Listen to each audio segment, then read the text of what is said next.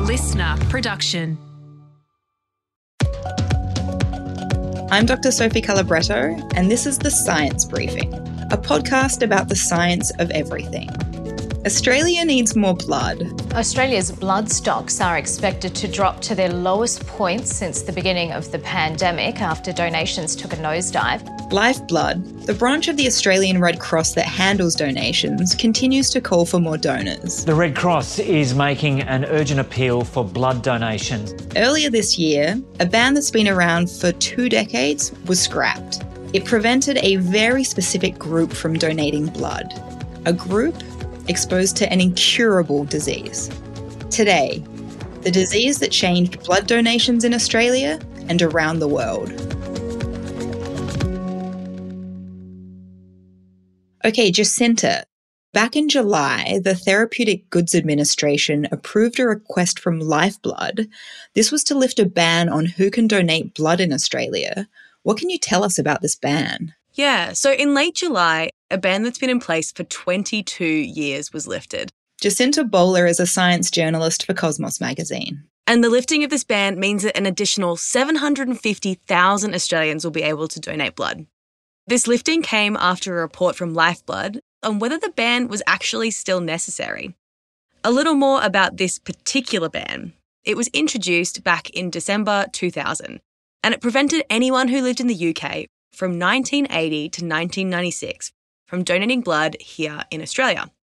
Australia wasn't the only country that had this specific ban, though.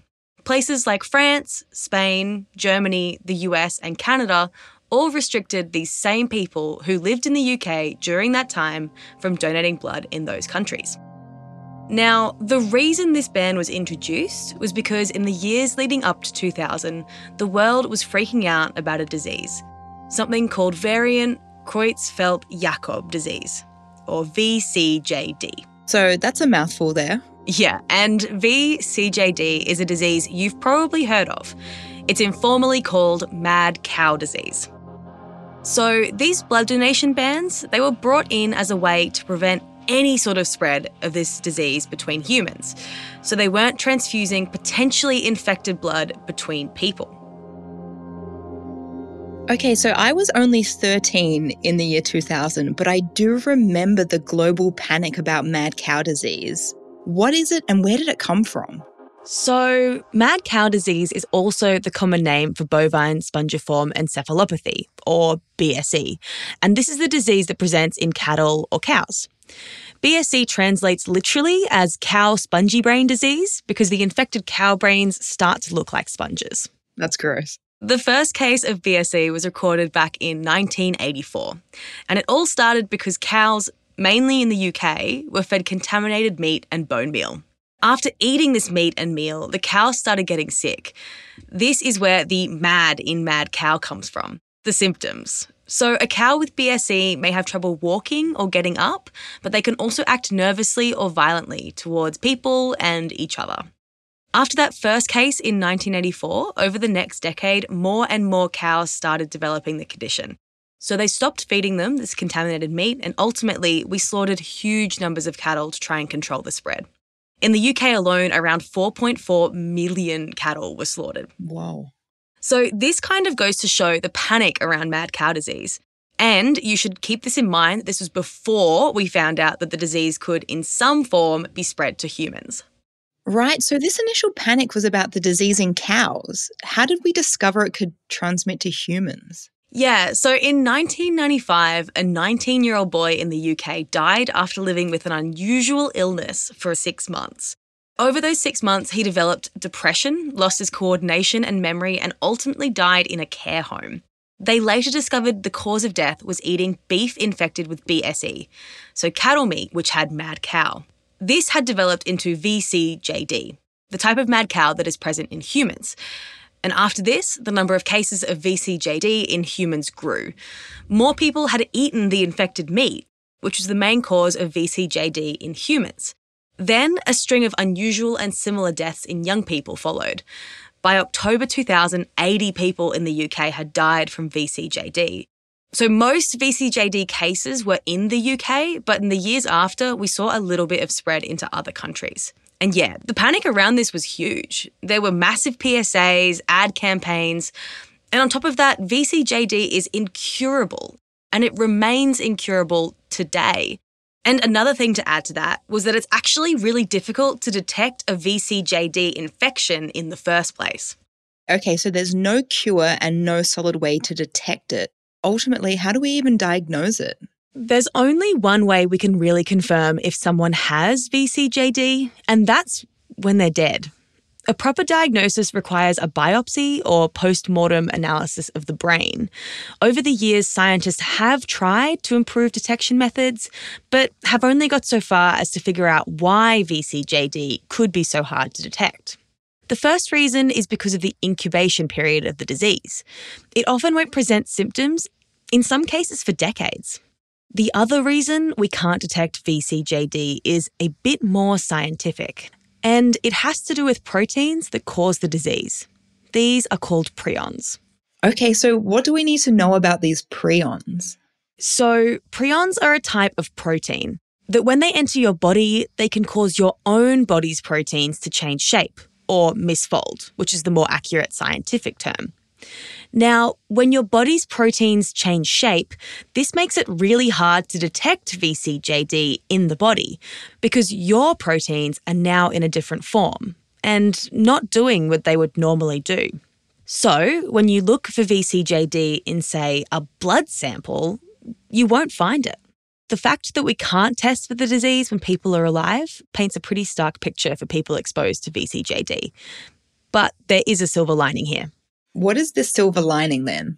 A lot of people were worried that VCJD cases were going to blow up and it would become this massive global situation.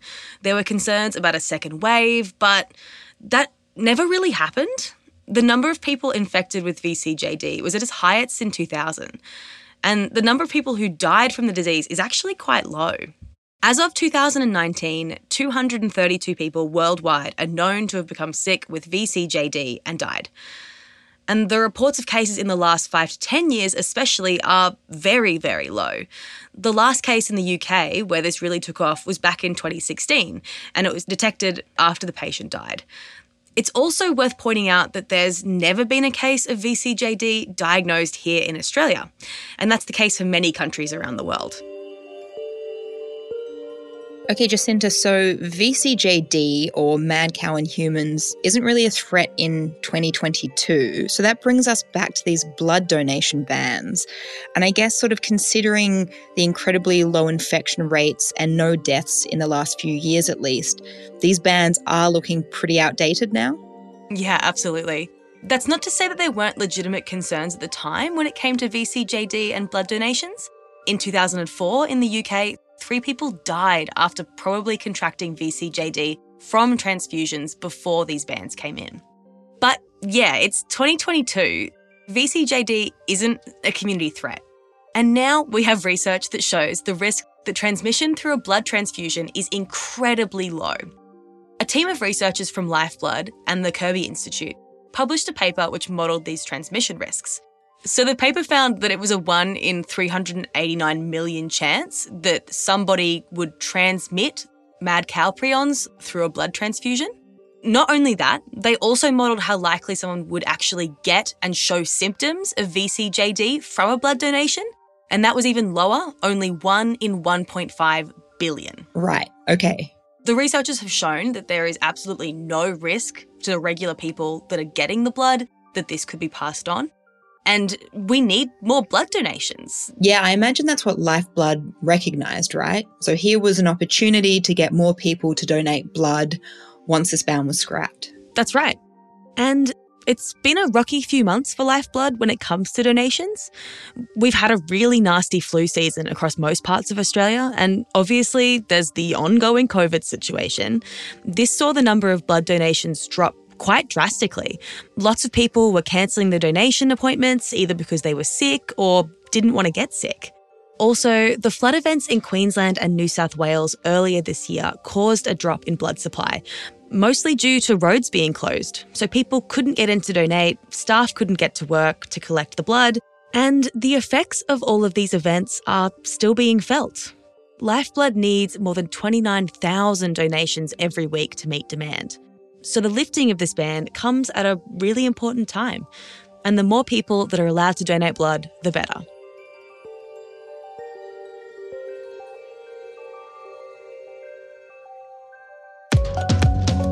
Jacinta Bowler is a science journalist for Cosmos magazine.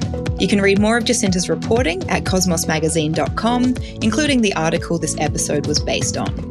That article is called Australia Lifts the UK Mad Cow Blood Ban. What's the science? The science briefing is produced by Listener and the Royal Institution of Australia. Additional audio from ABC News. This episode was produced by Jake Morecambe. Mixing by Dave Stein. Our executive producer is Melanie Withnell. I'm Dr. Sophie Calabretto. Catch you next time.